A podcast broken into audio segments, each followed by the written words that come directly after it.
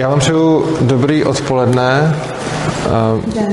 My jsme, Gabriela a Urza, přijeli jsme z Ježka bez klece a můžeme si tady nějak povídat o sebeřízeném vzdělávání a o Ježkovi. Přičemž celý tohle vystoupení se nahrává, ale zároveň chceme, abyste měli možnost se nás ptát na věci, které potřebujete, aby byly mimo záznam. Takže pokud budete chtít, tak řekněte, že nechcete, aby to bylo zaznamenáno a na to vystřihneme. Taky se omlouvám za spoždění, trochu jsme se zasekli na dálnici v Brně a jako poslední je tady dost špatná akustika, tak bych vás chtěl poprosit, když se budete na něco ptát, mluv, mluvte na hlas, protože já tady špatně slyším i sám sebe, tak můžeme ideálně začít tím, že se budete rovnou ptát a tím se to nějak rozproudí. Jako,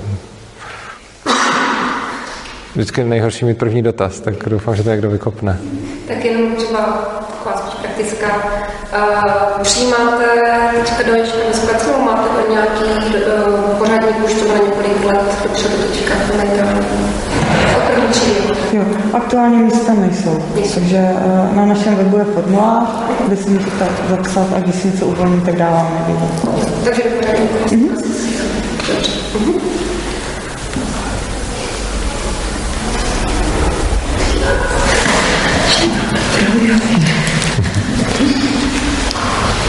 Tak se nebojte. Klidně další dotazy. Tak já se vás zeptám, eh, tohle je teda prezentace nějaké konkrétní školy? Uh, částečně. Jsme ze školy Ježek bez klece, nevím, jestli tu školu znáte. Právě, že vůbec. Jo, dobře. Tak uh, pro lidi, který, který vůbec nevědí, tak Gabriela založila školu Ježek bez klece, je v Brně. A tahle beseda je částečně prezentací té školy, ale není to cílem. Cílem je představit sebeřízený vzdělávání a jakým způsobem se lze vzdělávat i uh, jinak, než to známe z, z klasického školství. Takže ta škola, s který jsme, funguje o hodně jinak než standardní školy, který znáte. A mm, vlastně pracujeme tím, že každý člověk ví nejlíp sám, jak se vzdělávat, že to ví každý dítě i líp než jeho učitelé, líp než jeho rodiče. A je to vlastně úplně jiný přístup k tomu vzdělávání, kdy normální, nebo jako v úzovkách normální, prostě to, co známe, to standardní vzdělávání vypadá tak, že máme nějakou pedagogiku, že ten učitel má prostě tam nějaký děti a má je dostat z bodu A do bodu B, kdy bod A je, že třeba to dítě nemá nějaké znalosti nebo dovednosti a bod B je, že je má. Ale ten bod B je nějakým způsobem fixně daný. A pak se to buď může dělat jako čistě drillovým způsobem jako ve škole, nebo se to může dělat v nějakých jako Montessori, kde je to sice jako trochu volnější, ale zároveň pořád je daný ten bod, do kterého se to dítě má dostat. A to, jakým způsobem k dětem přistupujeme my, je, že věříme, že každý to dítě nejlíp zná ten svůj bod, kam se potřebuje dostat a že to za ně nikdo zvenku nebo zná, že si ho musí najít, každý si ho musí najít. A že to za ně nikdo zvenku nedokáže rozhodnout, takže necháváme ty děti, aby se vzdělávali, jak chtějí, nějak k ničemu je nenutíme, nehodnotíme je a necháváme je být aby se sami rozvíjeli, stejně jako to je normální do 6 let, nebo prostě teď pěti, což je povinná školka, a pak zase, co člověk opustí tu školu, tak každý se vzdělává sám předtím i potom, jenom prostě od těch pěti do těch, já nevím, patnácti, je nějakým způsobem najednou nucený to dělat jinak, tak my necháváme ten volný průběh jako celoživotně.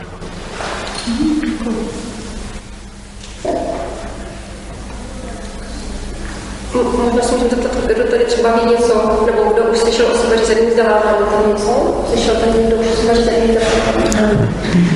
Jo, vlastně všichni. OK. Jo. Kdo chtěli jako poznat, možná mají no. k čemu to. Jako je pravda, že my předpokládáme, že lidi, co chodí na, na ty besedy, už nějakým způsobem tušej, což je většinou pravda. I tady to vlastně, jako všichni se přihlásili, tak Můžu se zeptat, když třeba nějaký dítě teda přijde s něčím, co by chtěl, o čem by se chtěl dozvědět, tak jako k tomu mm, připravíte nějaké podklady nebo poradíte vlastně, jako kde je najde, spíš teda? Záleží na tom, čeho se to týká, co bych chtěl dělat buď přijde přímo za dospělákem a začne to s ním nějak řešit, anebo se to děje naprosto přirozeně, že někde jsme, na něco se někdo zeptá a tak nějak, jako asi také, když se třeba v rodině a začnete se o, o, o něčem bavit. Tak tam je to úplně stejný, s tím, že tam jsou nejrůznější místnosti, kde se to může dít, stejně tak můžeme být venku, kdekoliv a někdy se z jedné otázky může stát to, že z toho vznikne nějaká dlouhodobá lekce, kurz a někdy je to o tom, že si prostě člověk jenom popovídá a stačí mu to. Domluváte se jako celá skupina vlastně na tom, nebo se toho účastní? V podstatě vždycky třeba jen to jedno konkrétní dítě? No, tady ty skupiny si myslím, že to se spíš týká lidí na druhém stupni, když se budu mluvit o svých lekcích, já tam jsem na češtinu především, tak eh, vždycky začíná zajímat jakože čeština ve smyslu češtiny jako předmětu, až eh, spíš na tom druhém stupni. A nejpozději v okamžiku, když se rozhodnou připravovat se na přijímací zkoušky, tak se za mnou zastaví a začneme to nějak všechno plánovat. Takže mám tam lekce, které probíhají pravidelně, třeba i několik let a na základě toho e, se společně domlouváme, co budeme dělat, kdy to budeme dělat a jak to budeme dělat. A když oni se rozhodnou tam se mnou chodit, tak buď tom pokračujeme, anebo prostě nemusí. Není to o tom, že když se mě přihlásí na lekci, že tam musí chodit pořád. A plus do toho ještě vstupuje třeba i to, že někdo chce menší skupinku, někdo chce větší skupinku, ale větší skupinka třeba vím poletí maximálně tak 8-9 lidí. No. Plus eh, často to vzdělávání probíhá i mimo ty lekce, kdy vlastně my tam třeba nemáme žádnou lekci na to učit se číst a psát, to se ty děti učí sami. Jako my jim s tím pomůžeme, když chtějí, a oni si to nějak tak zvládají sami. A je to spíš takový přirozený, jako vlastně s tím dítětem předtím nebo i s dospělým potom, že vlastně taky to nepotřebuje mít nějak úplně nalajnovaný, prostě co se teď bude dělat, ale prostě toho člověka něco zajímá, tak jde, buď se o tom něco zjišťuje, nebo za někým jde a za náma chodí s různýma věcma, na něco tam ty lekce jsou, na něco tam ty lekce nejsou, takže se za náma můžou přijít prostě pro radu, eh, co potřebuje stejně, tak my za nima, jako ono to není nějak takhle oddělený. A třeba teď jsme byli uh, vlastně na takovém výletě s dětskama, tak tam zase je zajímalo se učit řídit, tak jsme jeli na louku a zkoušeli jsme si rozjíždět auto prostě. Takže jsou různé věci, které prostě můžeme, eh, který můžeme dělat a není to vlastně ničím moc limitovaný. Prostě co děti chtějí, o co mají zájem, tak eh, to s nimi nějak řešíme. Mně napadla otázka, eh, jak velká je vaše škola a kolik třeba dospělých mají děti k dispozici průběžně a jaký v úvozovkách předměty nebo oblasti ty dospělí jako mají um, jak byste třeba řekla, že má tu češtinu na, na starosti, tak jak ty oblasti pokrývají dospělí, um, nevím, co třeba mají rádi, co rádi učí. Budova je velká, já ne, ne, ne, bych řekla velká, jsem to nějaký počet Těch, co tam chodí jakože zhruba tak každý den, tak je 50, ostatní jsou vedení v režimu individuálního vzdělávání a ti, co tam jsou, tak se vlastně rozptýlí všude možně po, po budově, že prostoru je tam dost a dospěláku, já to vždycky říkám blbě, tak asi řeknu tam. Dospěláku je asi 15, tak bych řekl. No ale jakože jich tam každý den. Každý den tak půlka. Střídáme se a Prostě eh, je to, je to o tom, že každý si najde toho, koho potřebuje a pak si nějakým způsobem je. Ale jako není to tak, že by byla nějaká třída a teď jakože pravidelně by se tam třeba muselo něco odehrávat. Může to být a nemusí to. To prostě na těch lidech, jak se, jak se domluví. Na prezenci máme 50, protože já jsem to teď řekl před Jotkou, která se se mnou strašně hádala, že 60 a byla si tím úplně jistá, tak si nejsem jistý. Já to fakt hrozně střílím. Jo, dobře. Takže já do toho počítám i gimpláky. Mm-hmm. No, nebo jo, to, to asi teda to počítá gimpláky. Jo, takže no. Jakože těch, co, já se to snažím vždycky tak nějak, jakože těch, co tam chodí každý den, aby to je rozdíl jestli 10 nebo 50, tak jako plus, no. minus, tak nějak. No. A vy už máte střední školu? Jo, jo, jo. A jak funguje ta střední škola úplně stejný? Je to úplně stejný, mísí se tam, takže vlastně eh, jsou tam zhruba od 5 do 21 let ty děti, lidi. Vlastně ani kolikrát nevíme, kdo je na Gimplu, kdo na základce. Prostě jako, ty větší budou na Gimplu, ty menší na základce, ale vlastně ten přístup je úplně stejný. A oni to taky neřeší, jako oni jsou tam dohromady spolu. Tím, jak nemají třídy, jak nejsou rozdělený podle věku, uh, tak prostě oni neřešejí. A my vlastně taky. Máme i kombinované vzdělávání, ale většinou se to řeší tak, že jsou zapsaní na prezenční a dochází tak, jak chtějí, stejně jako na té základce. Takže to vlastně bylo i zkombinované. No, určitě. Tak se zvolám ještě vrátil od té otázce, jestli ti dospělí mají nějaké oborové rozvezení. Jo. Jo, jo, e, jsme škola zapsaná v rejstříku, takže se řídíme rámcovým vzdělávacím programem, který jsme se snažili tak nějak co nejvíc uspůsobit. Takže jedeme podle školního vzdělávacího programu. A s tím právě souvisí i předměty, které tam jsou dané. E, rámcový vzdělávací program umožňuje ty předměty všelijak propojit, takže jsme vytvořili asi pět nebo šest předmětů, které jsou spojené do jednoho. A vlastně ti lidi, co tam pracují, tak jednak tam jsou proto, protože prostě se chtějí věnovat tady tomuhle druhu vzdělávání a dost pravděpodobně i proto, že je baví ten obor, kterým se nějakým způsobem věnují. Takže Jo, nazýváme to všelijak, můžeme říkat, že máme češtinu, matiku, fyziku, chemii, to je asi celkem jedno, ale tam je asi důležité to, co se ty lidi chtějí naučit třeba když za mnou někdo přijde a řekne, já se chci učit češtinu, tak pro mě to takový jakože nekonkrétní. Já potřebuji vědět, co ten člověk chce dělat a na základě toho se potom zjišťují i tu motivaci, proč to chce dělat. Protože často, když přijdou a popisují spíš ty předměty, než ty konkrétní znalosti a dovednosti, tak je to o tom, že jim třeba okolí říká, že by už měli.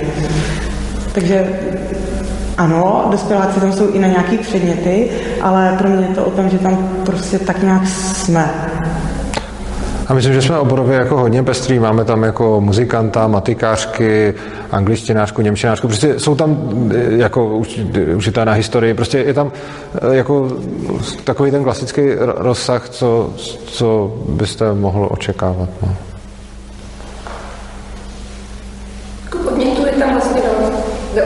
Jako kdyby to ty děti přímo zajímá, že? No. Jako nevím, nevím, jestli tam podnětů dost. Pro mě to asi ani není důležitý, aby to bylo nějak jako, že... Pro mě tam třeba podnětů víc, než stíhám zpracovat. jako, jako jo. Ale když měla přemýšlet nad tím, jestli je tam dost podnětů, tak se to asi zblázím, protože jako co člověk, tak to jiná počká podnětů. Jako, jako za mě jo, a když někdo něco potřebuje, tak ty místnosti se uspůsobují, dokupují se nové věci, tady se občas vyhazují, když se podaří. Takže všelek se tam jako tvoří podle toho, co aktuálně potřebujeme. Podnět třeba máte knížek a vůbec jak zvedne děti? Teď jsem právě na tím jako K čemu? přemýšlela. Je takhle. No, Jestli lidi na Právě, když jsem odpověděla na tohle, jak jsem se pak odmlčela a říkala jsem si, jestli do toho jít nebo ne, tak jsem si říkala, no, a víc jsem na to vlastně zeptal. jako, za mě fakt ty podněty nejsou potřeba, protože jako učení se je život sám a když něco jako budu mít potřebu se učit, tak do toho půjdu. Tak, ale když se budeme bavit o nějakým vybavení, co tam je, tak to se vyvíjelo na základě potřeb těch jednotlivých lidí. Takže jo, je tam knihovna, jsou tam místnosti, kde jsou stoly s židlema, uh, jsou tam dvě místnosti, které se jmenují madvědy, to jsou místnosti uspůsobené jako matematice, fyzice, chemii, tak nějak. Potom tam máme velkou řádírnu, a co tam ještě máme? Napovídej. Hudebnu tam máme, Kosmetiák tam máme, no. Ano, tělocvičnu. Rašírny tam jsou. Dvore, rašírny. No, jo, skončila jsem ještě, jo.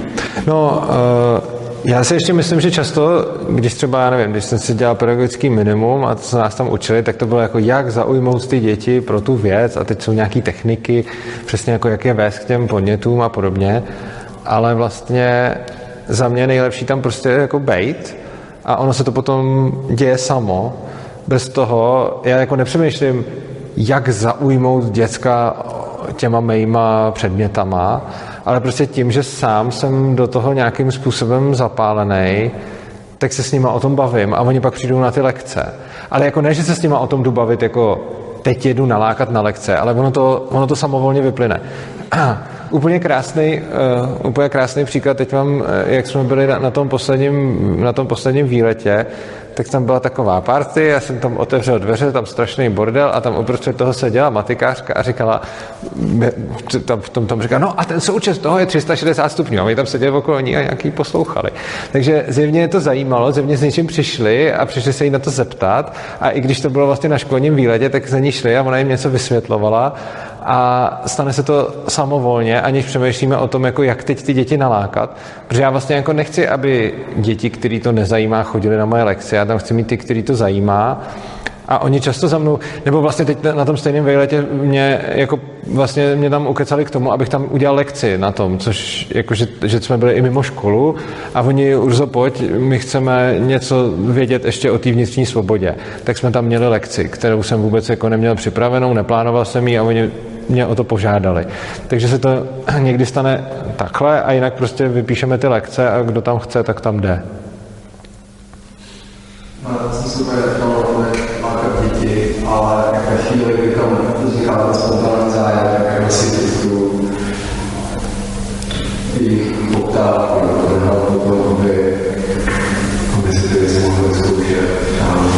To, to, to jsou pro mě ty podněty toho, jak oni se o toho vzdělávají. Hmm. Já asi moc nechápu, můžete dát nějaký příklad? No vlastně, když budu žádat školy a budu se naučit řezat dřevo velkou, tak mě vlastně zajímá, jak to napadne. Tak jako teoreticky o tom, jestli tam bude mít možnost dřevo velkou. Jo, tak je tam dílna. Jo. Z toho vyplyne nějaký zájem. No. Jak se to děje? Jo, eh, tak třeba dílna tam zrovna je a já nevím, je možný, že někdy přijde někdo a bude to mít pojmenovaný tak, že se chce naučit řezat. Možná jo, ale myslím si, že u nás to spíš vzniká tak, že třeba chci si něco vyrobit. A nevím, ptačí budku, něco. A teď už tak vím, za kým můžu jít, kde hledat nějaké věci pro to potřebné a kdo mi s tím třeba může pomoct. A takhle to tam vlastně vzniká všechno. Pak je jiná věc, ty přijímačky, kde, kde to jde vlastně kdyby úplně do protikladu. Kde vlastně tam je nějaký požadavek, do kterého já musím dojít a pak se to učím. Ale tady to chci se naučit řezat, chci si něco vytvořit, tak to se děje, že mě něco aktuálně zajímá, nebo že třeba vidím, že někdo něco dělá a já se připojím a tím se taky začnu učit. A ty, teda, ty podněty se tam postupně doplňují. Jo, často přesně tak, jako, že, je to, že je to většinou motivovaný tím, že, že to dítě chce něčeho dosáhnout, ne jako, že si řekne, jdu se naučit, ale že chci udělat a ono se to u toho naučí. Takže prostě třeba uh, máme tam jednoho youtubera, který prostě měl nějaký trápení se svým kanálem a byl tam z toho naštvaný a já jsem s ním nějak o tom mluvil a, to, a vlastně to nebylo, že mi řekl jako chci se naučit dělat, já nevím, YouTubeový kanál, ale prostě jsme se bavili o tom, jak to má ve svém kanálu von, jak to mám já a nějakým způsobem tam docházelo k nějakému přenosu informací. Stejně tak ty děti, kteří jezdili tím autem, si tak asi neřekli, jako chci se naučit řídit, ale prostě zajímalo, Urzo, ty tady máš auto, já ho chci zkusit rozjet, můžu. A vlastně, že, že jako se to děje na těch konkrétních jako příkladech. No.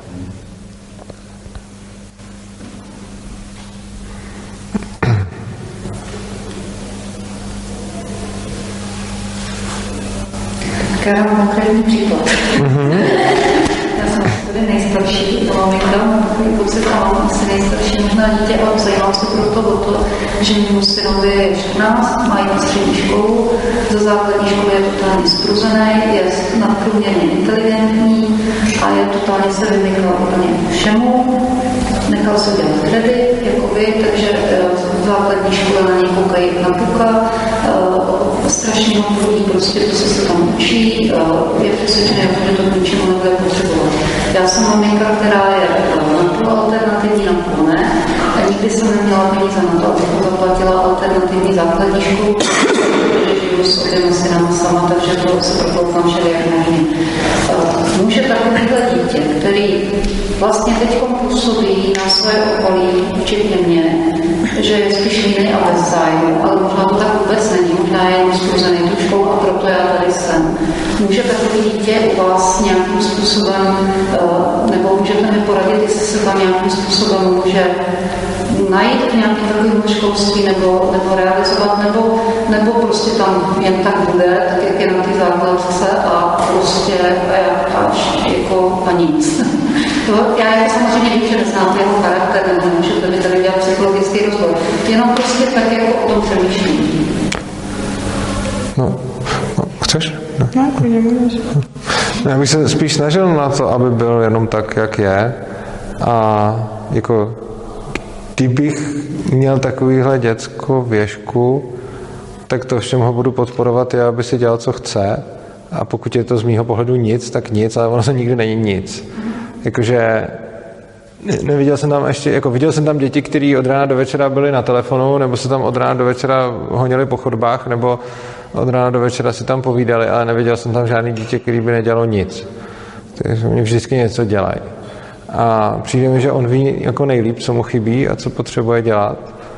A vlastně jako línej a bez zájmu, nevím, co si pod tím představit, protože jsem vlastně asi neviděl ještě dítě, který by byl líný a bez zájmu, podle mě. A čímž pádem jako spíš je to asi o tom nazírání na to. Pokud línej a bez zájmu znamená, že celý den hraje na počítači, tak já vidím člověka, který něco dělá a o něco jeví zájem. Pokud línej a bez zájmu znamená, že celý den někde zevlí s kamarádama, tak vidím člověka, který má zájem o svý kamarády. A vlastně jako to, co se snažím měnit, je spíš ten můj pohled na, na to, nebo s čím bych pracoval, je ten můj pohled na to, než to jednání toho člověka. Za, za mě ještě, když se o tom mluvila, tak jakože je bytí a bytí. A já, já bych asi přemýšlela o tom, jestli by v té škole byl, kdyby tam nemusel být. A on teď nějak se projevuje v té škole, kde prostě má jasně daný, co musí dělat, kdy to musí dělat, jak to musí dělat. Je možný, že tam je na něho naopak třeba hodně podnětů, který, který musí nějak zpracovávat, okolí, který se musí nějak přizpůsobit. A možná, kdyby pak jako přišel k nám, tak by tam možná seděl podobně, ale eh, třeba by se v něm odehrávalo něco úplně jiného. Mm-hmm. Jako, nej, jako, asi by to nebylo o tom, že když si představujeme vašeho syna, který má teda nějaký líný, tak možná tam někde sedí a vypíná se, aby se poslouchat už po 150 Pythagorovou větu, ale kdyby, kdyby si takhle posadil Liškovi, tak by, možná by vypadal úplně stejně, možná ne, ale jde o to, jak by se v tom cítil a jestli by tam chtěl chodit nebo nechtěl. A ono často jako, když přijdou lidi do Liška, tak eh, jako ono tam fakt nevypadá jako klasická škola, takže může to působit, že, že ti lidi tam jako nějakým způsobem v povozovkách zevolují, ale pro mě tady tohle právě to důležité, dělat to, co potřebuji.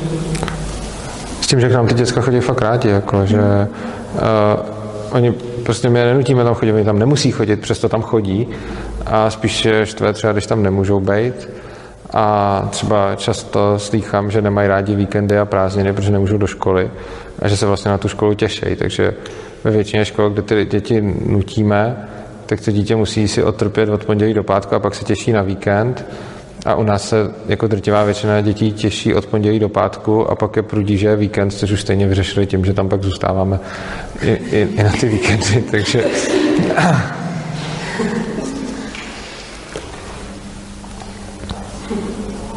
Co třeba přípravu na vysokou, když teda ty, který že je takový starý.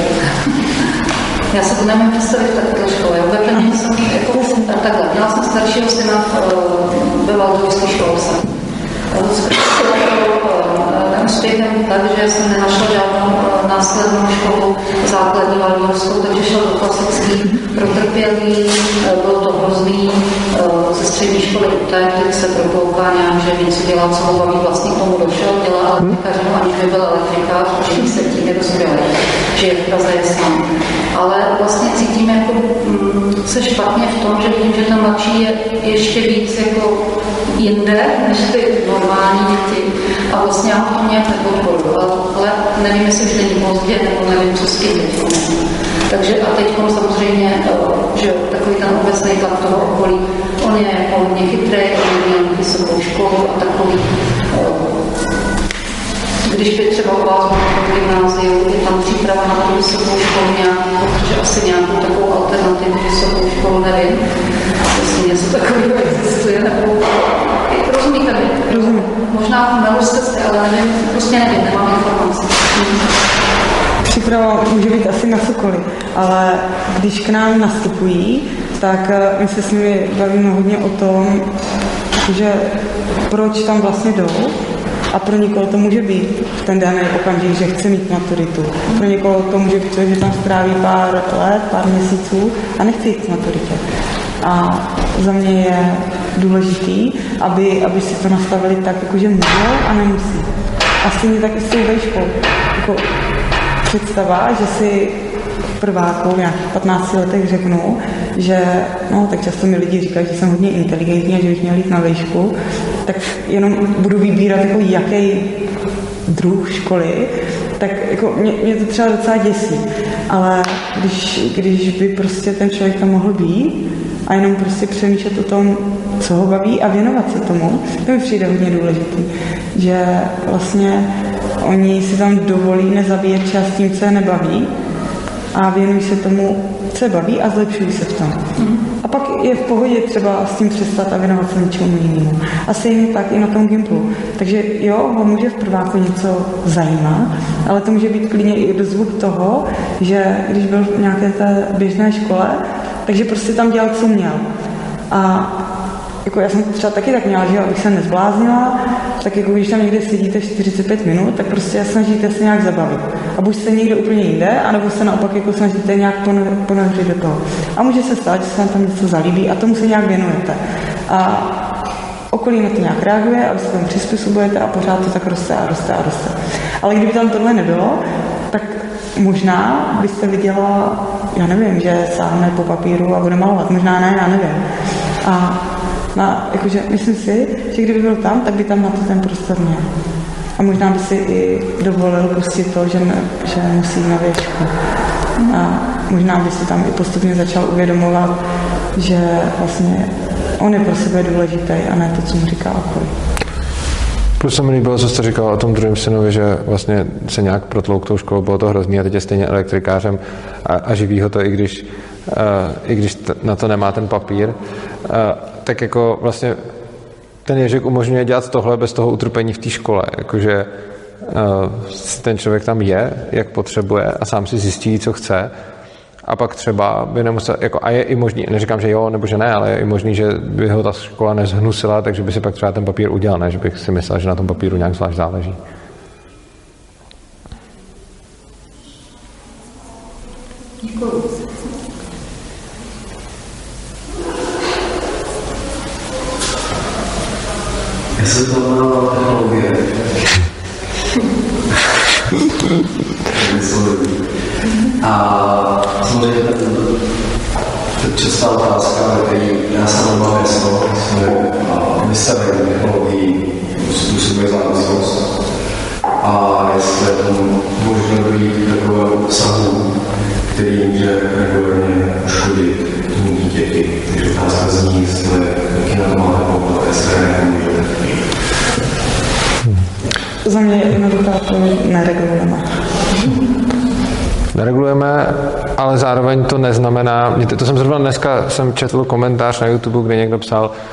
vy vůbec si nepřipouštíte, že technologie způsobují závislost.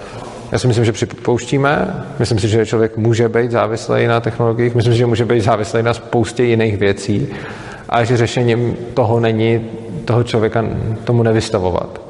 Jakože Určitě můžou být lidi závislí na telefonu, na počítači, ale oni můžou být závislí i na knížkách, můžou být závislí na práci, můžou být závislí na partnerovi, na, na, na drogách, na, na, na čemkoliv, na jídle.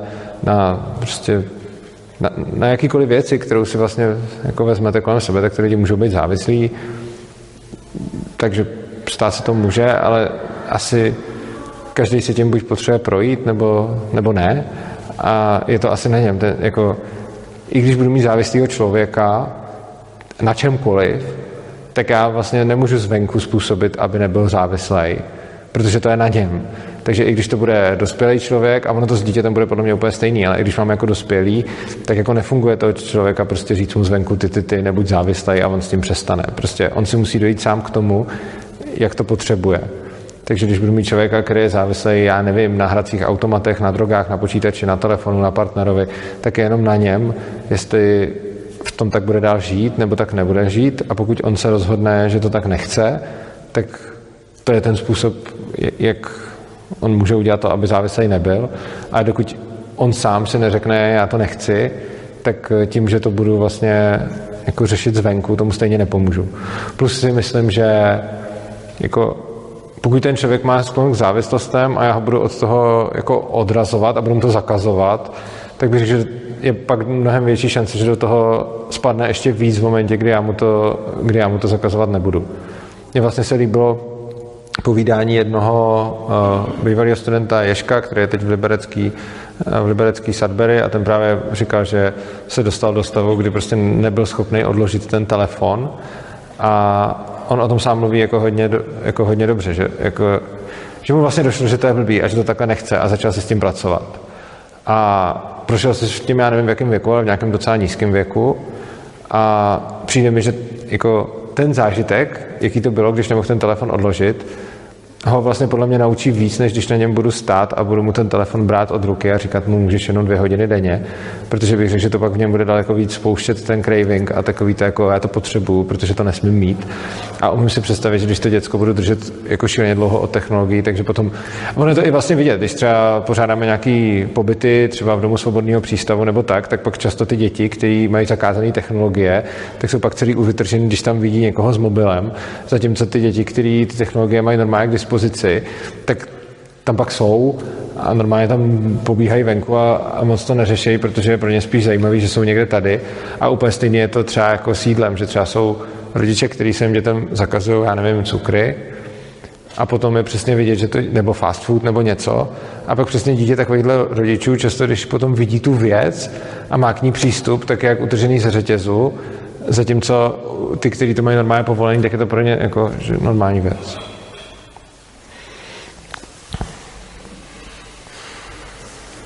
Já se omlouvám, vlastně jsem to začal ten obsah. Závislost dětů, když tam mě zajímalo, jestli, uh, protože tady to je samozřejmě nějaká teorie, a jestli reálně na škole, co by někomu, kdo technologiích závislé je,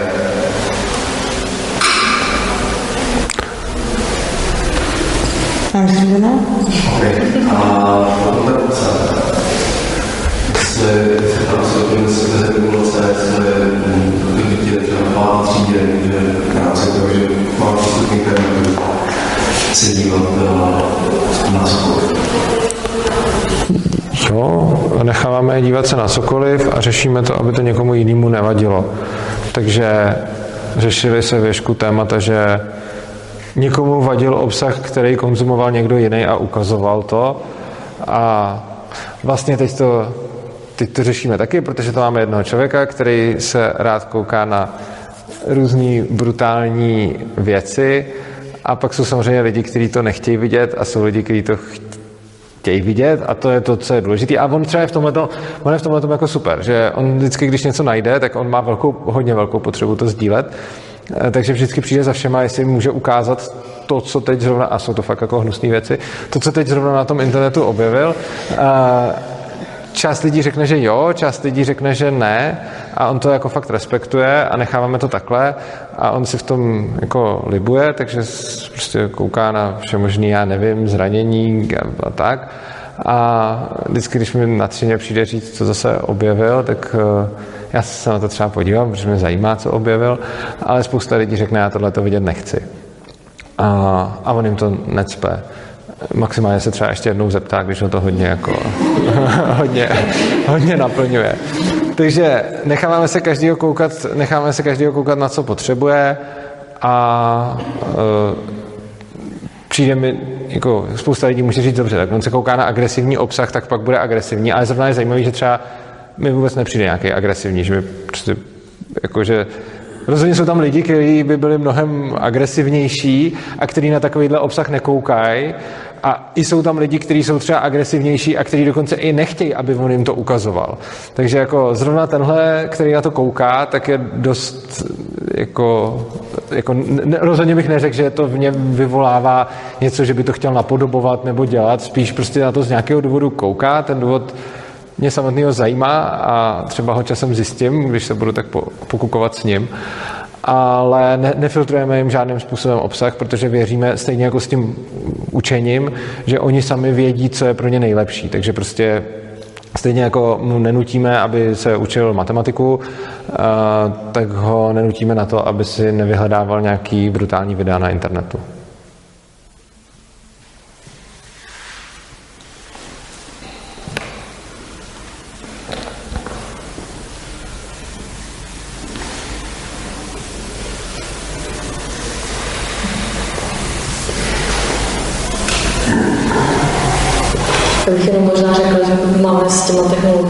Zkušenost tady z naší místní skupinky sebeřízenců, se kterými se tady potkáváme, že uh, nemají ve většině omezované technologie ani v chvíli toho setkání, ani v rodinách. A je to tak, jak říkáte, ne? prostě berou to úplně jakoukoliv jinou aktivitu, kterou prostě kdykoliv vymění za cokoliv jiného, protože ví, že se k tomu můžou vrátit, když bude potřeba, nebo když budou chtít. A vlastně ten, kdo v tom vidí ten problém, tak jsme většinou my dospělí, protože to je prostě něco jiného. Mm-hmm. Ale oni jako tablet vezmou na úplně stejný úroveň jako běhání jako s kamarádama, jako knížky, jako stavebnice, jako cokoliv. Mm-hmm. Prostě. Tomu možná ještě napadlo, jak tady zazněla ta otázka, jestli někdo ve škole závislý na technologiích, tak samozřejmě záleží, jak nastavíme tu hranici, že prostě někdo už by to za závislost označil, někdo ne. Ale rozhodně pokud bychom tu hranici měli dělat, tak rozhodně já bych byl v té první skupině lidí, který už bych za závislý označil. Já si nemyslím, že jsem závislý na technologiích, ale rozhodně si myslím, jako, že v poměru k dětem věšku budu patřit mezi ty, který mají k té závislosti jako nejblíž. Protože třeba pro mě jsou technologie hodně důležitou součástí mého života. Je pro mě hodně důležitý být propojený s lidmi, který se mnou v tu chvíli fyzicky nejsou. Eh, navíc jako velký těžiště mojí práce se odehrává jako na internetu a spoustu věcí z toho čerpám. I to je důvod, proč třeba nahrávám tyhle ty besedy, protože potom mě to dál něco dává. Já to dál sdílím lidem a jako se mi vlastně, mi se hodně líbí na internetu to, že vlastně je to prostor, kde můžu se inspirovat tím, co dělají ostatní a zároveň tam sám přispívat. Takže prostě mi se líbí sdílet všechno, všechen můj obsah je právě volně šiřitelný, líbí se mi, když to lidi používají, když jim to něco dává a zároveň mi k tomu pak dávají zpětnou vazbu a můžu získávat zpětnou vazbu od lidí, který bych prostě osobně nikdy obejít nestihl a ta zpětná vazba mě dál posouvá. Takže třeba já osobně jako trávím určitě uh, s nějakým třeba telefonem nebo počítačem, určitě trávím jako mnoho hodin denně a je to takhle pro mě OK, ale třeba potom, uh, já nevím, když jsme byli ve tmě a nemohli jsme tam mít žádný přístroj, tak mi to jako nechybělo ale a byl jsem s tím jako úplně OK, že tam, že prostě nepotřeboval jsem se koukat na telefon nebo na, na počítač, ale zase když můžu, eh, tak je to pro mě hodně důležitý, takže ale myslím si, že závislý nejsem, protože když jsem byl v té tmě, tak mi to tam nějak nechybělo, ale zároveň bych řekl, že ty děti, to, jako nevidím tam nějaký dítě, který by to mělo jako víc než já nějak výrazně. Řekl bych, že jako já budu tak v té skupině, která k té závislosti by měla nejblíž.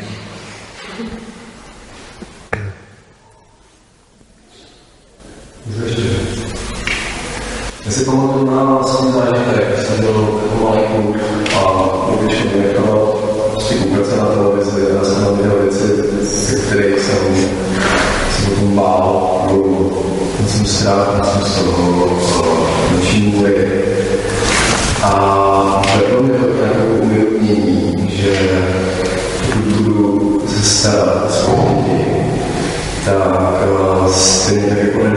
Slávě, třeba to je alkohol, nejsou úplně, že budu věřit, že to uvidí, tak ochrání to, aby nekonzumovali věci, které by mohly vyděsit, které by mohly přinést nějaký strach nebo stejně to Proto se na to ptám a ten film je stále důležitý. Jo, já když nad tím přemýšlím a jako chtěla bych svým dětem nastavovat filtr, to vlastně nevím, jak bych to dělala, protože mě děsí mnohem víc věcí, než děsí je. A pro mě je důležité, aby když se stane, že něco vyděsí nebo prostě něco neví, nechápou, tak aby potom za mnou, nebo ne za mnou, ale aby prostě věděli, za kým přijít a s tím to případně nějakým způsobem sdílet.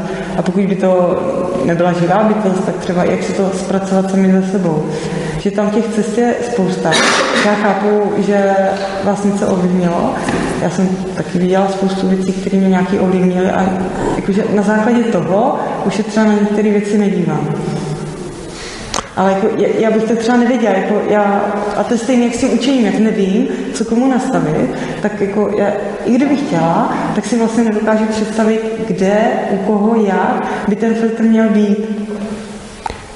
Protože třeba u člověka, který miluje zvířata a má sen, že bude třeba veterinářem, tak to bude úplně jiný, než u člověka, který chce třeba malovat. Třeba, já nevím, no. No, jsou lidi, kteří už od malička chytají myši a dělají na nich pokusy, tak těm asi spousta věcí vadit nebude. A pak jsou lidi, který, kterým vadí jenom pohled na myši, tak ti se na to nebudou dívat. Takže jako, já fakt nevím, jak bych, jak bych to jakože nastavoval. Tak. Uh. Já bych tomu měl možná, možná pár věcí. Mně přijde hodně zajímavý to, jak jsi říkala, že, se, uh, že tě vlastně těsí víc věcí než tvoje děti, což je vlastně pravda, protože no, ale uh, zase znám třeba případy lidí, kdy jsou rodiče, kteří byli hodně vyděšený a přenesli ten strach na svoje dě- děti. A to dítě se s tím vlastně celý život nějakým způsobem uh, jako směřuje. Mám ve svém okolí hodně blízkého člověka, který má hodně vystrašenou maminku, která ji před vším se snažila ochránit a ona vlastně zjistila, a ona je teď šíleně vystrašená úplně ze všeho na světě a pak zjistila, že to je vlastně převzatý, protože s tím chodí na nějaký terapie a tak, a zjistila, že to má vlastně převzatý od mamky a že ona si pak vybavuje, že spousty těch věcí se nebála a že vlastně tím, že jí ta máma předtím chránila, tak ona se toho začala bát a že vlastně se to na ní přeneslo ve, ve spoustě věcí a že se spoustou věcí, s kterými byla v pohodě, tak potom vždycky, když jí mamka říkala prostě jako nechoď venku pod mě, někdo tě tam přepadne a znásilní, tak ona má doteď problém jít venku pod mě třeba. A, a pamatuje si, že ten problém neměla, jako když byla malá. Akorát, že potom jí to ta máma furt říkala a tohle to jí štípila a ona se od té doby toho, ona se od té doby toho začala bát. A když mluvíte právě o tom, co, co, co jste viděl v té v televizi a že se snažíte ochránit od něčeho, aby viděli něco, co, uh, co třeba nechtějí. Já si myslím, že uh, tohle se stejně nedá ochránit, protože třeba tady ten jeden z Ježka, který kouká na, na ty, na ty desný videa a vždycky nabízí všem, aby se podívali taky, uh, tak vlastně jsme byli na lyžách, ne, to byl nějaký jiný výlet, kde uh, kde jedný spolužačce právě nabít, že jí ukáže jedno nějaký brutální video a ona řekla, že to chce vidět, pak se na to podívala, ale pak to pro ní bylo hrozný. A bylo to pro ní hodně hrozně hrozný. A já jsem to s ní tam řešil, vlastně jsme spolu nějakou dobu byli, vlastně ty jsi to asi taky byla, nevím. A rozebírali jsme to s ní a nějakým způsobem to s náma sdílela, eh, prostě řešili jsme to, nějak jsme o tom mluvili, ona se časem upokojila a teď třeba ví, že tohle to není něco, co chce vidět. A už vždycky, když on přijde, tak ona řekne, že to vidět prostě nechce. A je to podle mě cená zkušenost, že prostě jako může něco vidět, co je pro ní hrozný, ono jí to nějakým způsobem fakt vyděsilo a pak s tím strachem pracuje. Protože já si myslím, že jako to, co bych nechtěl, aby ty děti vyrůstaly ve světě nějakým umělým, kde jako nic nevyděsí, protože v normálním světě nás věci děsej. A to, co je dobré, se naučit, je s tím nějak pracovat. Takže ona jako chtěla vidět něco. Chtěla vidět něco, co nevěděla, co bude, i když on říkal, co tam bude, ale ona se neuměla představit, jak hrozný to pro ní bude. Takže on řekl, co tam bude za brutální věc.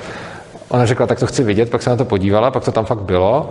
Já jsem to teda viděl, tak já, i mě to překvapilo, že to bylo mnohem horší, než jsem si myslel, že to bude. Ale ona od té doby to má jako zpracovaný s tím způsobem, že prostě říká, já už tohle to nechci. A nemyslím si, že takováhle zkušenost je špatná. Zase, to, to by mě zajímalo u vás, za prvý, jestli jste o tom s někým mluvil, když jste tam viděl ty věci v té televizi, jestli jste to pak třeba babičce řekl, nebo jestli... Chtěl,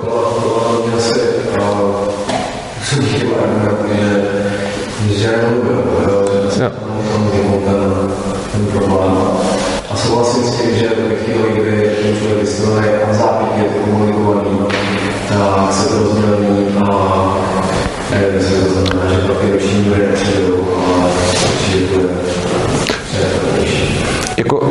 třeba přesně si myslím, že hodně často, když člověk něco vidí a teď ho to nějak vyděsí nebo traumatizuje, tak si kolikrát u toho přijde nepatřičně a nepři, nepřijde to třeba sdílet.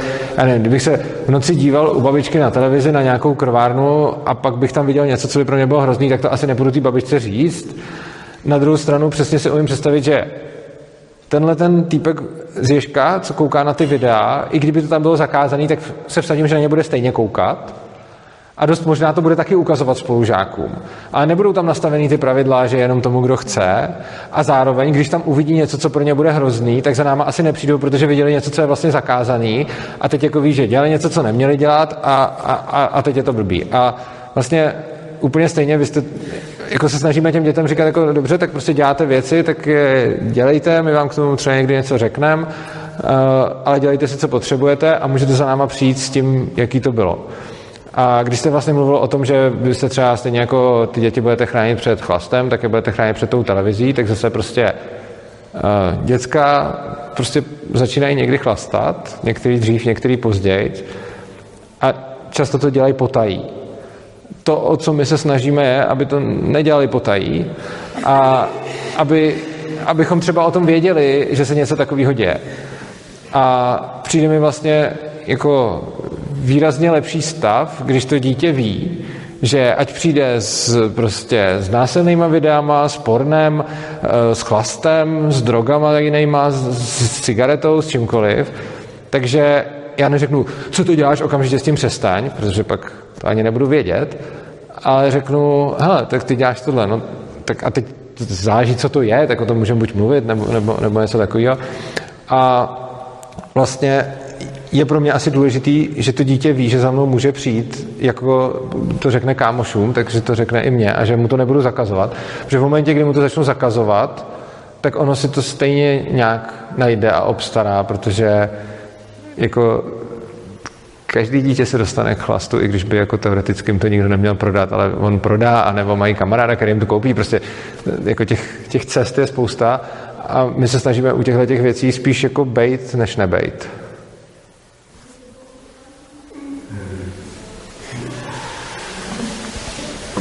Že ty děti si to dokážou fungovat, protože jsem se dívala na nějakou brutalitu, na nějaký film a normálně mi to potom řekl. Já jsem se na tohle koukala na něco, co se bylo hrozný, v životě na takové věci koukat nebudu a vlastně nemám omezený, já neomezuju obsah nějak, protože doufám jako inteligenci právě. Ale taky se někdy bojím, samozřejmě, že se bojím nějakých tady napadání přes síť a tak, tak občas s ním o tom jako mluvím, ale jak na to s ním jako mluvím o tom, co tam teda vidí nebo tak, ale radši je, že když se díváme spolu na něco, tak jak jste říkal, že ty děti se kdy bojí méně věcí, než mě dospělí, tak se třeba díváme na nějakou detektivku a já dělám byla mami, to je film. Takže mě to mají třeba něco úplně jinak, než to máme my, protože zase my jsme, nebo já jsem úplně jiná generace, to se mám úplně ty hranice nastavení nějak úplně jinak a on se na to dívat s jako, to tam hraní někdo. Takže ono to tak mám Já mám tu samou zkušenost. Právě jsem se jako taky hrozně bála, že lidi, kteří podle mě jako nebyli úplně strašidelně, ale prostě v jeho, v jeho chvíli mu to přišlo jako úplně hrozně přišlo mi to hnedka říct nějakým způsobem. Jsme i na YouTube odstranili, což dneska už vidím jako blbost. Protože když jsme ho zase zprovoznili, tak samozřejmě na ty videa šel znova. Jo, jasně. Ale nějak jsme teda o tom jako vymluvili a prostě ten strach, ne že by ho překonal, ale právě si nastavil sám ty hranice, kde, kdy vidíš, vidí prostě nějaký obrazek, který se mu nezdá, tak už na to prostě nekliká. Mm-hmm. Mně některé věci prostě taky přijdou mnohem odpornější, než on je vidí. A což do, co dokáže jako strávit a kolikrát mi jako chce něco říct a to a pak mi říkám, ne, tohle si radši nedívej. Že jako víš, že jako já prostě některé věci fakt jako mě to přijde příšerný, jo. A jemu ne, mu má z toho radost prostě. A pak se to ještě postavit legálně.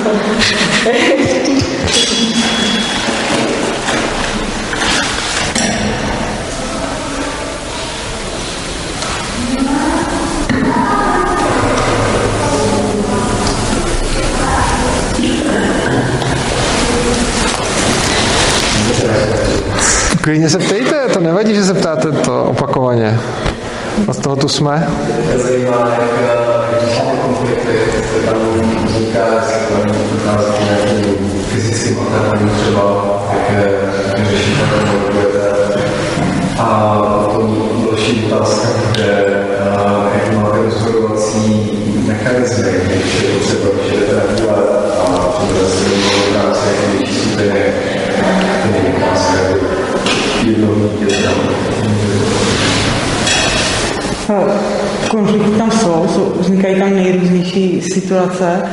Eh, Jo, dochází i k fyzickým různým střetům a je, jako je to situace od situace.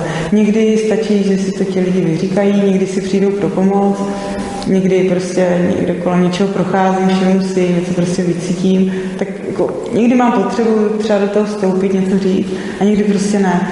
Zá, záleží na tom, jakože, jak to probíhá, ale myslím si, že všude, kde je nějaké množství lidí, tak jako je asi otázka času, kdy vznikne nějaký konflikt.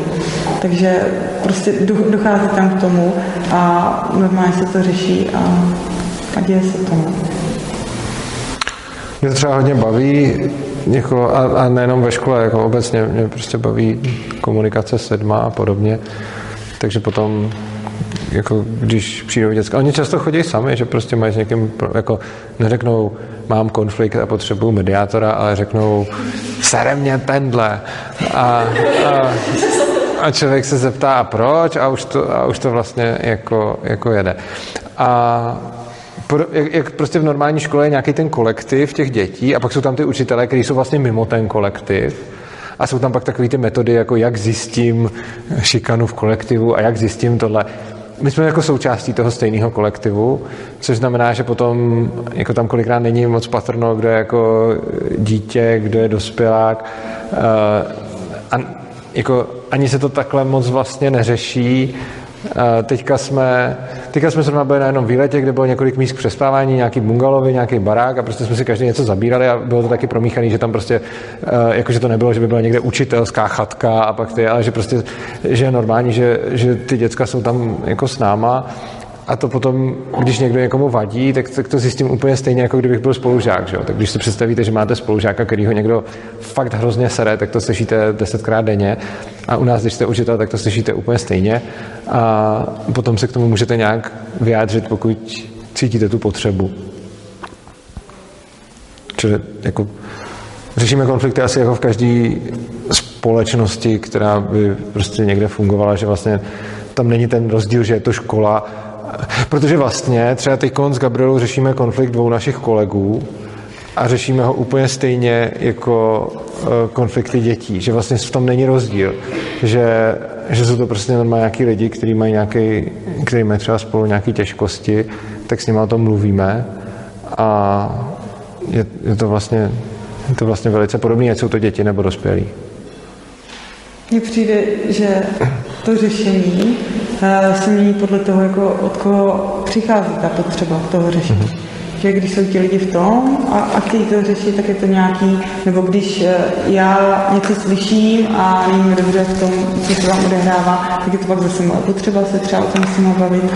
Takže jako ty cesty toho řešení jsou nejrůznější a je to prostě zase tak, jak když jste doma, tak někdy něco otvírá, někdy ne, někdy dřív nebo později, tak se to jako mění.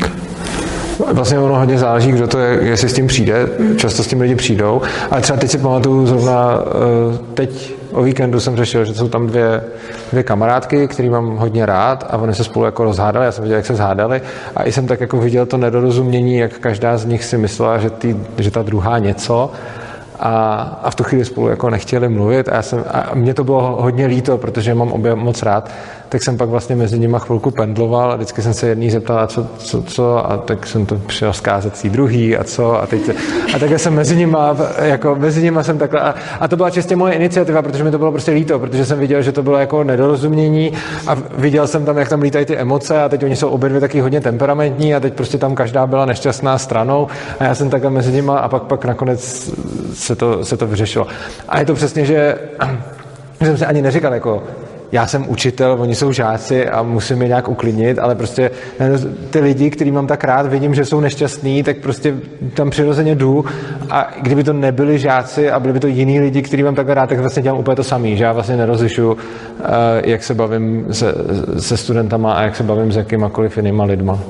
A že zase třeba ne pro každý svý studenty bych tohle to dělal, že, že prostě když to budou nějaký lidi, kteří mi nejsou takhle moc blízký, tak eh, bych třeba do toho neměl takový nasazení, nebo by to řešil někdo jiný, nebo, nebo tak. To mě právě na tom asi baví nejvíc, že když tam je nějaká představa, kdy to tam mělo vypadat, ale prostě je to tak nějak jako život sám o sobě, tak jako já pak jako taky nemám pocit, že bych měla něco řešit nebo na, naopak neřešit. Když jsem dělala na běžné základce, že jo, tak mi řekli, řekli tak, ty tady 15 minut máš dohled a tvým úkolem je chodit po chodbě a kontrolovat, jsou zavřený okna, jestli někdo neskáče z lavic dolů a tak. A měla jsem jasně daný, jak to má vypadat a pak jsem měla podle představ vedení do toho vstupovat a směřovat je do toho. No a pak tam paradoxně mohly vznikat právě konflikty jenom proto, že já jsem vešla do třídy a měla jsem představu o tom, jak to tam má vypadat, jestli nejsou moc hluční nebo naopak moc potichu, to taky někdy podezřelý, že jo. jsem to vlezla a začala jsem začala bych tam třeba něco řešit, tak eh, bych naopak mohla třeba něco spustit. Ale takhle, když jako tam jako tak nějak jsme, tak, tak se to řeší tak jako potřeba.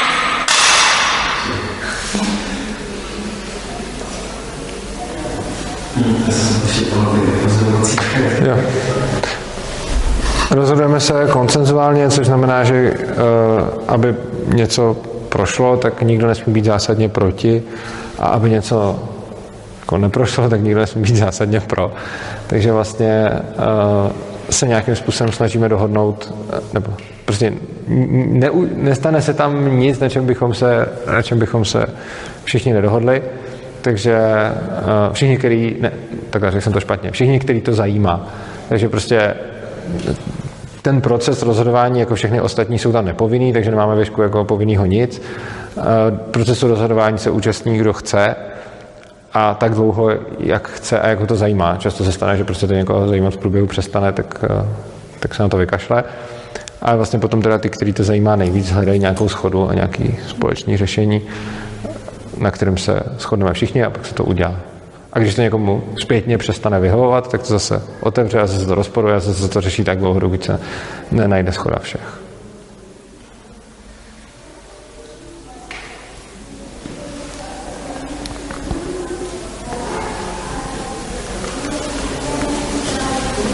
Možná, když se někdo neptá, tak bych tomu procesu řekl, že je delší, než je to jeden z nejdelších způsobů rozhodování, ale zároveň mi přijde to, co se děje v tom času, jako v podstatě nejhodnotnější jako využití toho času, kdy jako dosáhnout té schody trvá díl, než třeba dosáhnout toho, že se rozhodne většinově, ale člověk si přitom jako extrémně moc osvojuje jednak nějakou dovednost komunikovat svoje potřeby a jednak taky vnímat potřeby ostatních.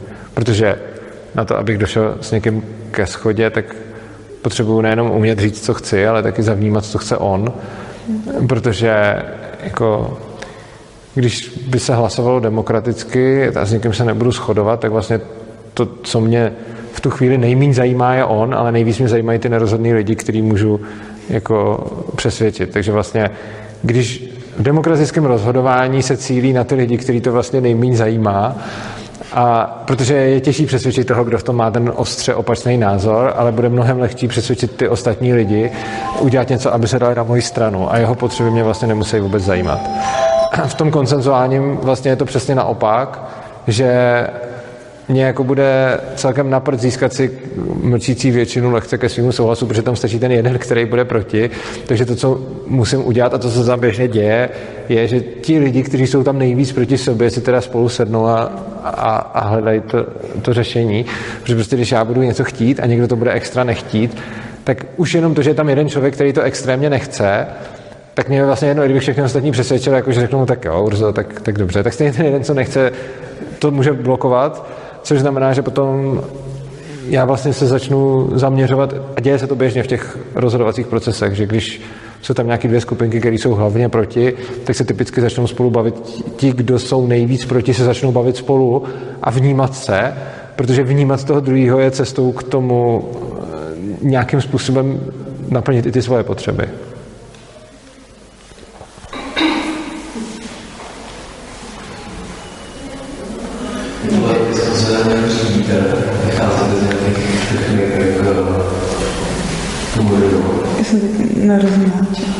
Jestli vycházíme z techniky, k tomu darovat.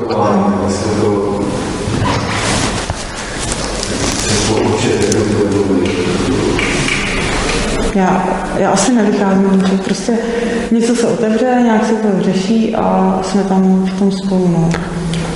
Jakože jako nemáme nějaký univerzální prostředek, ale třeba já hodně vycházím, ale to ne zase nejenom ve škole, já sám za sebe si snažím vycházet z nenásilné komunikace, ale není to jako, že by ve škole bylo jako věšku, děláme nenásilnou komunikaci.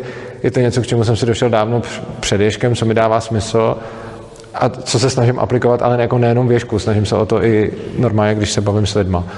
A, a jako je to něco, co třeba mě dává smysl. Ale není tam žádný jako univerzální způsob, jakým bychom řešili ty věci a každý si jede to, co potřebuje.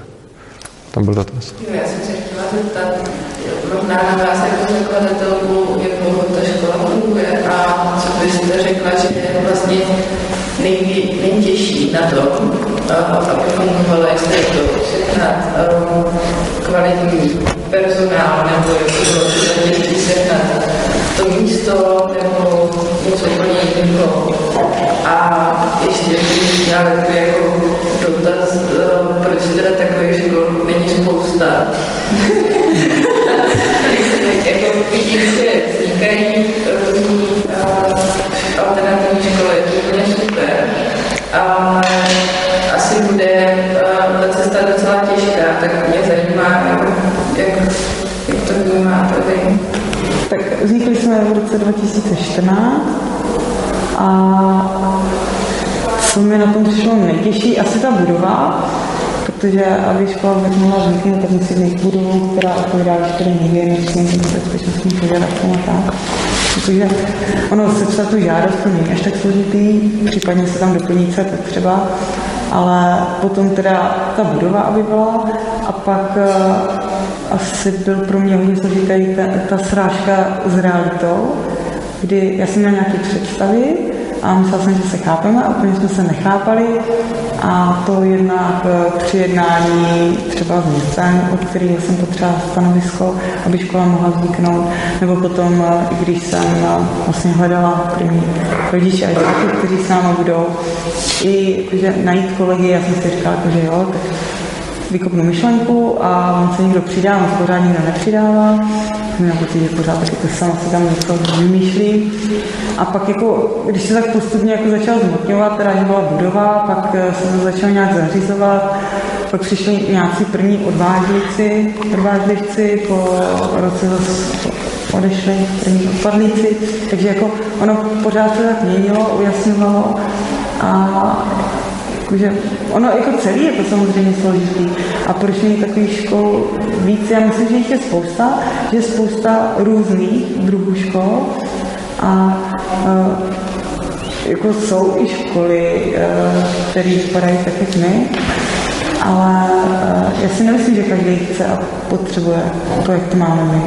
Že pro mě je důležité, jako, že ať, ať si každý může založit, jakou chce školu a že v tom nikdo neomezuje. Hm.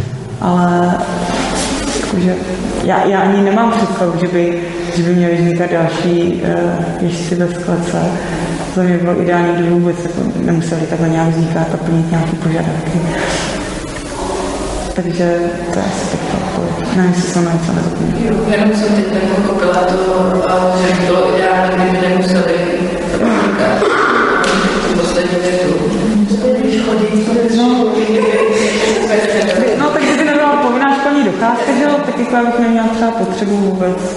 školu zakládat. S celou tu jako administrativu a, a tak, že by to bylo setkávání dětí, ale nebylo... Třeba by nebylo, já nevím, já nevím, co by bylo. Možná by, no? Možná, možná.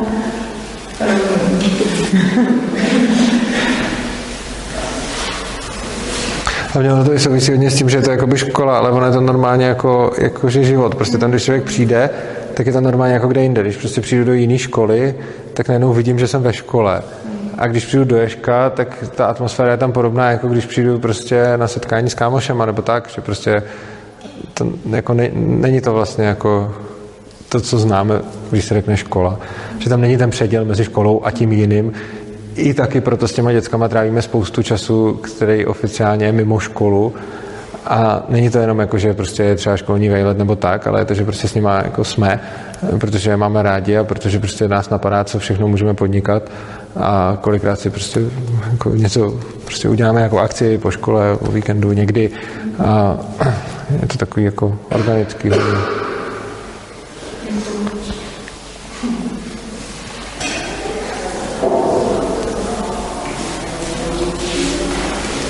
Já se možná zeptám v případě dětí na individuální vzdělávání, tak jakým způsobem probíhá nebo neprobíhá, nebo má probíhat přeskoušení, jestli tam je nějak, má nějaký jako mm, stanovený procesy prostě na ty dvou dvě návštěvy nebo návštěvy, jestli to je třeba i online přeskoušení. Jo, tak Měly by to být nějaký, že jo, dvakrát přes, přeskoušení dvakrát do roka a my vlastně po domškolácích nechceme nic víc, než eh, jako po těch lidech, co jsou věškovi fyzicky a i naopak. Prostě nechceme tam dělat žádný rozdíly. Eh, za mě je to o tom, že jako je nějak povinná školní docházka a tak eh, se snažíme nějak jako dokládat, že se žáci vzdělávají. Na to máme nejrůznější způsoby, třeba, že rodiče žáků na individuálu vyplní různé tabulky a my potom, když přijde konzorola, tak eh, máme co ukazovat. A když někdo chce přijít, tak přijde a liší se to. Každý to má prostě jinak, někdo chce mluvit, někdo nechce mluvit, ale asi jsem nikdy nezažila, že mi někdo se chtěl nějak nechat testovat, ověřit se to. To se fakt neděje. Ne, tak ono často se říká, že, že když ti lidi se nebudou testovat, tak jak vlastně budou vědět a že vlastně tím, že my je netestujeme, tak je vlastně ochuzujeme o něco. A jako neříkají si moc. A třeba na střední škole, tam to funguje jak postup do dalšího ročníku, nebo tam, že tam je taky nějaký, nějaký školní vzdělávací program pro středoškolský studium? Je, je, to, je to vlastně pořád to stejné. Ty lidi tam jsou, nějak něco dělají, něčemu se věnují a pokud teda budou chtít ty potom k maturitě, tak tím, že jsme gymnázium, tak je tam i ta státní část, takže tam potom jako je potřeba splnit zase nějakou oficiální stránku eh, toho, toho státní kola a potom zase bude školní kolo. A jakože, že bychom si třeba, já nevím, v květnu, v červnu nějak jako uzavírali, hodnotili, my to tam takhle nemáme. Takže musíme vydat uh, hodnocení, vysvědčení dvakrát do roka a jako snažíme se ty povinnosti, které jsou, tak nějakým způsobem jako dodržovat a co nejvíce je přizpůsobovat sobě. Takže musí být vysvědčení, tak jo, ale znám to si říkají děti. A na to státní kolo musí být jakoby, um, nějaký dozor z těch jiných škol. Jo, jo, oni se střídají se těch školách. A to máme jakoby Uvidíme, my jsme ještě nematurovali, že? takže uvidíme. Dokážu si to z klasický státní střední školy, jako, tak na tu státní část asi. Hmm. No, tak tam je to jasně daný, že co se má, co se nemá. A to školní kolo, tam je to hodně o nás. takže když už teda jako je, tak aby to dávalo co nejvíc smysl těm lidem, kteří se tomu věnují. A to může být zase cokoliv z mého pohledu. Vy jste otázku ohledně té střední, když teda potom třeba dětí, které tam teda mm-hmm. Docházku, připravují na tu státní část, jak řešíte po případě nějaké jako kdyby, přání na doučení určitého tématu a tak dále. Máte tam dost jako kdyby, znalostí v rámci vlastně jako kdyby, těch učitelů nebo těch průvodců, kteří by vlastně pomohli těm dětem k tomu dosáhnout té znalosti, které potřebují, aby měli tu státní část. Jako kdyby. Nebo to se třeba individuálně, nebo máte k tomu jako jaké vyložení třeba formované nabídky lekcí, že třeba pokud má, máte děti zájem o tohle, tak tady je tady, třeba bude tady a tohle. Máte to takhle nějak? Já, bych to asi jako neřešila úplně tak, jako že ke státní části, ke školním kolu a tak, Ale eh, zase, jako kdokoliv může přijít a říct si, že něco potřebuje a často to právě vzniká i z toho, že už probíhají nějaké lekce a jako kdo chce, tak chodí na ty pravidelné lekce a tam se věnuje těm určitým tématům a když se potřebuje nějaký jinak s někým jiným, tak zase jako dá se spousta věcí změnit.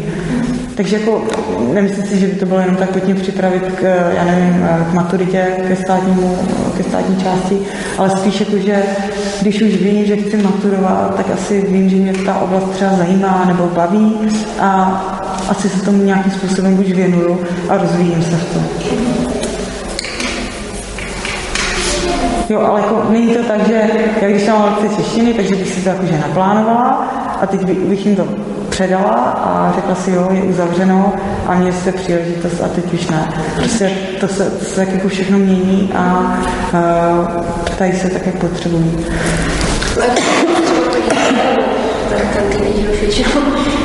pak vlastně teda se rozhodne, že by to maturitu chtěl, až třeba čeká projekty možná i na vysokou, což ještě úplně neví, ale jako má tu tendenci tak samozřejmě by potřeboval asi někoho, s kým si může probrat vlastně, co všechno k tomu bude potřeba. I třeba dvě věci, které úplně ho nezajímají, ale prostě pokud to teda chce, tak bude muset splnit ty další věci. Mm-hmm. To tam máte nějaké takové, jako třeba, no, to řešíte mezi, mezi sebou, anebo tam máte přímo lidi, kteří třeba řeší kariérní, jako kdyby, jak řekl, kariérní mm-hmm. Postup toho dítěte, které opravdu už ví, že chce třeba dosáhnout toho, tohle, toho. Takhle to tam nemáme nastavený. Mně to přijde hodně podobný, jak když se někdo hlásí ze základky na střední školu. Tak taky prostě když se začne rozhodovat, na kterou jestli a na kterou střední školu chce jít, tak si začne mapovat, co to je za školu, nebo spíš takhle, chce se třeba něčemu věnovat a najde si tu školu a pak si zjišťuje, co potřebuje pro to, aby se tam dostal. A to, to je úplně stejný s tou maturitou. A jako za, za mě je pořád důležitý to, aby to bylo o tom, nejdu dělat jenom něco, jenom aby, aby se něco dělo, ale jakože ideální pro mě, když se jakože něčemu věnuje a z toho vznikají jakože další, eh, další činnosti a další zájmy. Ale jako pokud je tam někdo, kdo chce jít na vysokou školu, kdo se chce přihlásit k maturitě, tak jako samozřejmě se s tím člověkem o tom bavíme. Ví, co je potřeba, aby to splnil a připravuje se na to, tak jak je potřeba. Tak můžeme dát třeba poslední dotaz nebo dva, kdo si šetřil nakonec. Tak teď je ta pravá příležitost. Nemusíme dávat ani žádný, kdybyste nechtěli. Přijde to příště. Až nás pozvete. Já bych se možná zeptala, když máte zkušenost třeba s dětma staršíma, který vám přejdou z klasické školy. A co je jakoby takový největší ne problém, to je říct, ale jako to s tím se potkáváte prostě nejčastěji u těch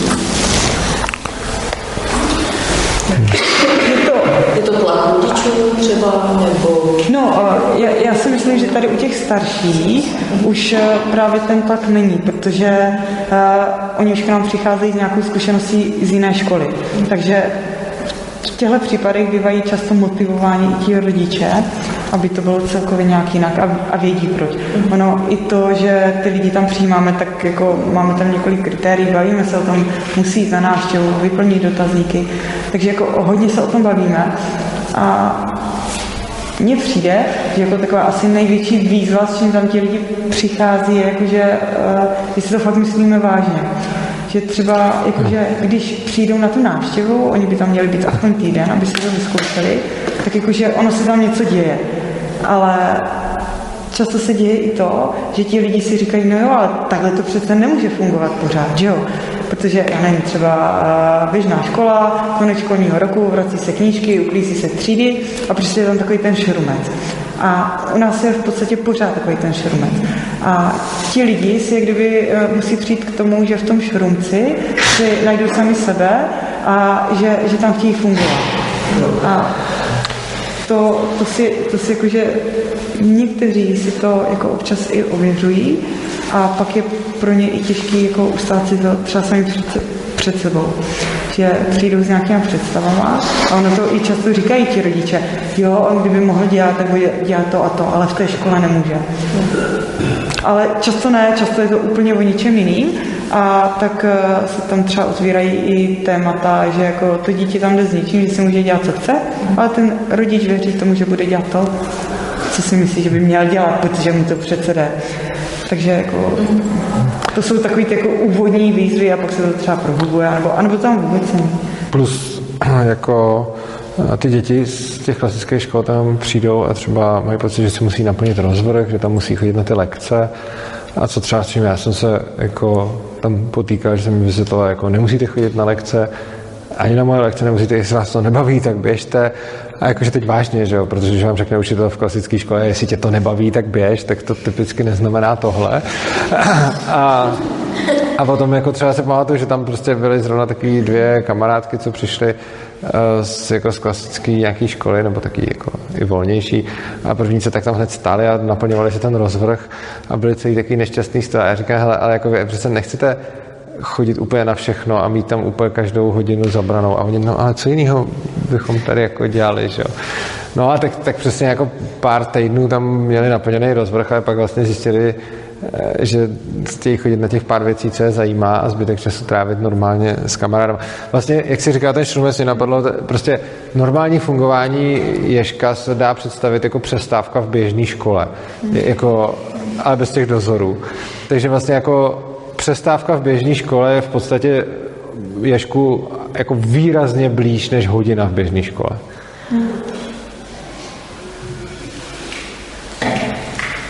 že se tomu já nepolíbená alternativní školství správně rozumím. Eh, když se dítěti dá dostatečný prostor, tak ať je v chce věku, tak si přijde na to, co ho zajímá. Jakože já jsem pořád na tendence, že děti do něčeho směřovat právě protože máš talent hudební, tak by bylo dobrý, máš talent na matiku, tak by bylo dobrý. Ale když to dítě vlastně nechám dostatečně mu ho tak eh, jako i třeba mladší dítě dokáže... Tak bude dělat to, co ho baví, A což je podle mě lepší, než to, když dělá to, na co má talent. Jakože když máte v životě něco, co vás baví a něco, na co máte talent, tak co byste chtěla dělat? Čím byste se chtěla živit? Já rozhodně tím, co mě baví, než to, na co mám talent. Ale tak já jsem předpokládala, že mě baví to, na co mám talent. Což jako, jako, může to tak být, ale ne vždycky to tak může být. Máme spoustu lidí, kteří jsou talentovaní na něco, co je třeba, eh, co je třeba nemusí vlastně jako bavit. A jako já sám to na sobě vidím, já jsem jako hodně talentovaný na třeba programování a matematiku, který mám jako hodně rád a první půlku života jsem se zabýval v podstatě jenom tímhle. A jsem hodně netalentovaný třeba na komunikaci s lidma, ale nakonec jsem zjistil, že ta komunikace s lidma mě baví vlastně víc a tak jsem se první půlku života zajímal víc o stroje než o lidi a druhou půlku života zatím víc o lidi než o stroje a i když mi to jde mnohem hůř, tak mě to mnohem víc naplňuje a baví. Takže vlastně já třeba rozhodně nedělám to, co by se krylo s mým největším talentem, protože ale ono se dá ve všem, i v tom, na co člověk nemá talent, se to dá jako naučit, jenom to jde pomalejc. Takže prostě když jsem se učil programovat, tak jsem vždycky bez jakýkoliv práce a námahy vždycky to chápal prostě rovnou, že prostě jsem to viděl. A tohle to jako takhle nemám, ale vlastně je pro mě lepší dělat spíš to, co mě víc baví, než spíš to, na co jsem víc talentovaný. Ještě jenom k tomu napadá, jako, že za mě jako není potřeba pomáhat někomu hledat to, co ho zajímá, protože podle mě pořád někomu něco zajímá. I to, že jsem, že sedím a přemýšlím si, nebo já nevím, když půjdete na hřiště, tak tam je to přece hezky vidět, jo. Ale kdykoliv, jako já tady teď sedím a několikrát mi utekly myšlenky někam a zajímal jsem se zase o něco jiného a teď jsem tady a teď se zase zajímám o to, abych vám odpověděla. A to je pořád. A od okamžiku, když se to dítě narodí, tak přece pořád ho něco zajímá, akorát se to někdy úplně nepotkává s tím, eh, jaký mají nároky na to zajímání, to okolí. A pak to, pak to vlastně začne narážet. Ale pokud jako by mě fakt zajímalo, co toho člověka zajímá, tak, eh, tak jako se to bude dít a já jediný, co můžu, tak jako když bude chtít, tak ho v tom můžu podpořit. může se s ním o tom bavit, ale jako, jak, jak to udělat? Nabídnout širokou škálu nebo naopak jednu věc, aby se věnoval jedné věci. Já, já si nevím z toho, že uh, vlastně, ale samozřejmě jsem život prožila v úplně jiném období a vlastně práci, která mě baví a zajímá, jsem našla až teď v 50 letech, což je, uh, což je uh, děsivý a zároveň je to úžasný, že paradigm konečně, jo, ale uh, tak právě chtěla bych tomu dítěti nějak jako pomoct, ale vlastně sama nemám zkušenost, protože jsem uh, ji jako nedostala od svých třeba rodičů. Oni mě něčeho prostě napasovali, já jsem to nějakou dobu dělala, pak jsem dělala něco jiného, co jsem si myslela, že bude dobrý, taky to nebylo ono. Vyzkoušela jsem devět zaměstnání, než jsem našla uh, práci, která mě prostě baví a naplňuje, skutečně naplňuje, doufám, že, že už to tak dostane. A, uh, takže bych byla moc ráda, kdybych to tomu třeba minimálně, aspoň i když ten starší se taky našel, ale tomu mladšímu mohla nějakým způsobem umožnit. Já myslím, že mu to nejlíp umožní, tedy, že necháte být. Myslím, že jo, jako. No, on to ví.